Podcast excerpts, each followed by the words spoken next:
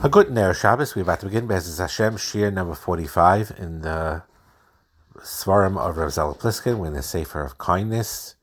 And today we're going to talk about uh, the legitimate fear people have when they try to do chesed. And they hold back somewhat because they're afraid of being taken advantage of.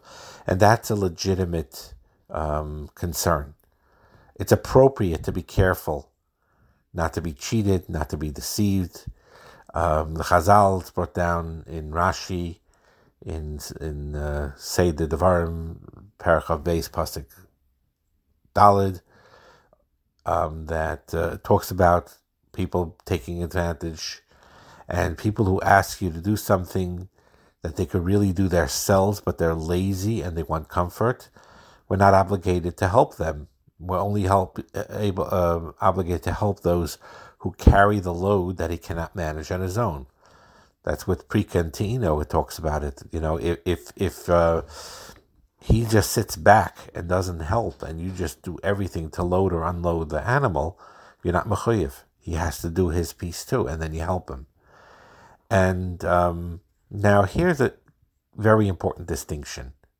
Sometimes it's a matter of your you do chesed for people, but they don't have a karsa taif to you back, or they're not kind to you back. That's not being taken advantage of. It's nicer if they show a karsa taif, but they're not misusing you. They're just not giving you a certain kindness, a thank you, a karsa taif, that they really should, but they're not doing it. But that's not being taken advantage of. And if you give do chesed, despite the fact that the person is not kind in return or is not showing hakar satayv in return, you're acting in an elevated manner. This is similar to when the Torah tells you not to take nekama and not to bear a grudge, and um, you know he he never lends anything to you, and now he needs to borrow something from you. So the Torah says you shouldn't refuse to lend it to him, and you're not allowed to even say, you know, look, I'm not like you, and so on. Um, so. There's no, no. In other words, when you do chesed, the person who you're doing chesed for does not necessarily need to be a role model of being the biggest mensch in the world.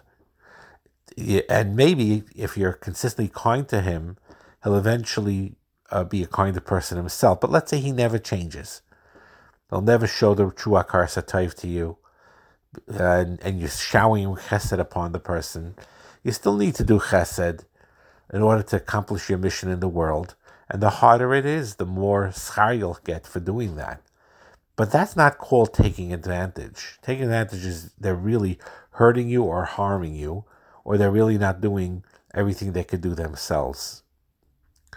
And um, so it's very important to try to um, visualize this and re- recognize that I'm going to do chesed despite the fact that I don't get uh, positive feedback or they're not going to be in return, but I will not allow myself to be kind when the person that I'm going to give do the kindness for is being abusive or is taking advantage of me in in, in, in the in, in the wrong way. Um, so you have that so- sometimes when you invite a guest uh, for Shabbos or, or whatever it is, and you tell them to come sometime, Shabbos afternoon, whatever it is, and they just constantly come and keep on coming and walking in without permission or, or just without asking and not, um, you know, um, respecting your borders. So you have a right to put your foot down, and you don't hold back doing chesed because of these types of people. Instead, you do you put in those healthy borders. Another thing also that's difficult sometimes is, uh, you know, you give advice and they don't take your advice and you're resentful of that. And here he has a, a, a, a piece here that talks about not to blame people if they don't follow your suggestions. So an anecdote he says here is, is I give wonderful advice to people in many different areas. I tell people who have financial difficulties what they can do to increase their incomes, yet they don't do a thing that I advise them. I tell people how to increase their level of happiness. They don't try the exercises I suggest. I tell them how to get along better with other people, and they stupidly repeat their old patterns even though they don't work well. I want to help, but most people are resistant to change. When I tell them it's their own fault, they become angry at me, and they don't take responsibility to improve their lives. So the truth is, and Reb Zalopliskin brings this very nicely, very clearly, that when you try to help people and they don't listen to you, you have a choice. You could blame them for not being more open to what you have to say, or you can view it from another angle. Say that maybe you didn't convince them the right way yet, or you didn't motivate them the right way yet. Maybe there's, you know, a way I could do it better. And that blame-free attitude is much better. It helps you motivate, your develop your skills, your talents, in order to influence better. And, um, you know, you could ask them questions. What what's stopping you from doing what I'm suggest what I'm suggesting? Uh, what objections objections do you have? Um, you know, what's bothering you about it? And, um, you know, maybe if he's afraid to try your suggestions, maybe he has a valid reason why not. Maybe it's nothing to do with you per se, but he's afraid of that particular suggestion. And then you can help him overcome his fears if you talked about it in an open way. So that's another um, important concept, is that when people are resistant to your suggestions, don't um, be negative about it. You just try in different ways um, to help influence them and find out what they're worried about in regards to what you're trying to tell them. And then he uses a, he calls us a, a chapter, and we're at the tail end of, of this Sefer in kindness, probably one or two more, and then uh, we'll go to another Sefer of his on another Midah. And anyway, so he talks about not using a hatchet. What does he mean? You know, he says there's an expression that says, don't use a hatchet to remove a fly from your friend's forehead. Um, meaning, uh, many feel guilty Um, might feel guilty doing what is uh, what the saying warns you not to. So what it means is like this, you know, don't make, don't when you're trying to do chesed, don't try to make the situation worse. And sometimes people need to evaluate that they're doing that. Um, for example, uh, you're trying to influence someone to improve and become better. But in order to do that, you're pushing too hard, or you're being discouraging, or you're too lazy, you'll never get anywhere, or why can't you learn to do things right? Or, you know, you can never learn things right, uh, or, or so on and so forth. Or when a parent or teacher punishes a child uh, and yells and shouts at them uh, because they ch- the child's not listening or not studying properly. So your intention may be l'toiv. It's for the child's best interest, but the approach is not correct. And um, we need to work on that. So, for example, here's a few examples of this, and this is so common. One writes, uh, when I was a young girl, my mother would try to motivate me to eat by saying, think of all those starving children in the world who would be happy if you eat this food. And my feeling sorry for those children took away my appetite. Or sometimes, you know, that guilt feeling, you know, and um, you know, you had this, I, I know, from the from children from Holocaust survivors that uh, got upset when they threw away food, you know, uh, but to an extreme, because uh, in the camps, they, they had to do that. So that that's the idea. So another anecdote is that when I didn't do my homework, my teacher would embarrass me in front of the entire class. And it didn't make me love doing homework. It made me hate the subject that the teacher was trying to teach me.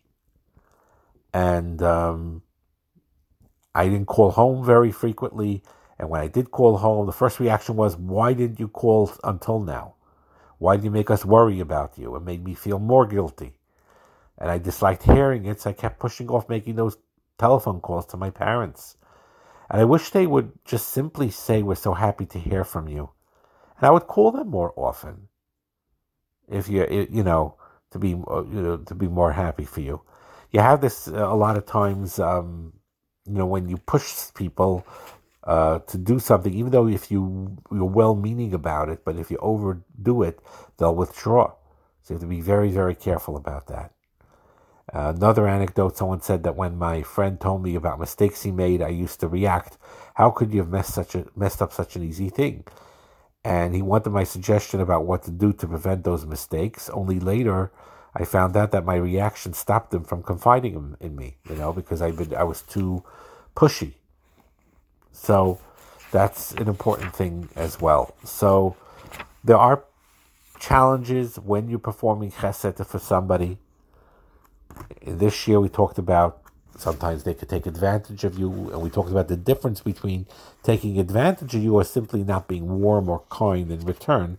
Then you do the chesed even if you're not shown appreciation, but if you can get hurt by them, uh, then you have a right to put a border there as you're doing that chesed. And uh, another thing is not to blame people for not following your suggestions, just you're open to them and try to find out why maybe, so that you can help them and um, and try to understand why they're resisting the suggestions you're trying to make. And also, don't be counterproductive when you're performing chesed. Don't get angry, don't get pushy, because uh, that will just push people away. And um, again, so chesed comes with boundaries. Chesed comes with certain rules. And, um, you know, there are personalities that have the koyches hanefesh, that just give and give and give, and they don't get hurt by anything. And then you have special neshamas like that. You have neshamas, for example, husband and wife together even, where they have a totally open house. People come in at all, all hours of the day and night, and they just waltz into the kitchen, and they give them food, and they have a little basement where they could, oh, you want to sleep? Sure. You know, so you have gifted people like that, where they're so open and they don't feel threatened, and they don't need those borders, and they're happy without those borders. But most of the people, you know, that exist in the world, by nature, they cannot do that. They need that structure, and um, they have a right to do chesed within that structure, like, like the examples we gave before. And if that's going to, creating those borders, or learning not to be taken advantage of, Um, and, um, you know, if that will help you do more chesed ultimately, it's kedai certainly to, to, to put, place those precautions there. And, um, you know, if someone's being very destructive in, by your giving them the chesed, like I talked about it also, you have, I know some people that they have, it's a bungalow colony life sort of, even in the city, Uh, but sometimes in the country where, um, you know, you allow your your children, your friend, your the friends of your children to come into your house Shabbos afternoon to play, but sometimes it becomes such a Rosh Hashanah, they just waltz in without asking. They open your own fridge, uh, you know, as if they live there. Uh, so again, you know, you have to know your personality.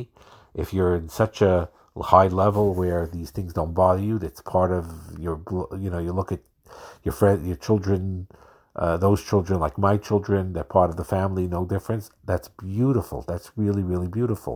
But there is nothing wrong with placing some borders. Hey, you can't knock first. Or if we tell you, you know, we Shabbos afternoon, there's certain hours where we take naps, so it's quieter, don't come then. And they need to learn to respect those borders. Have a wonderful Shabbos.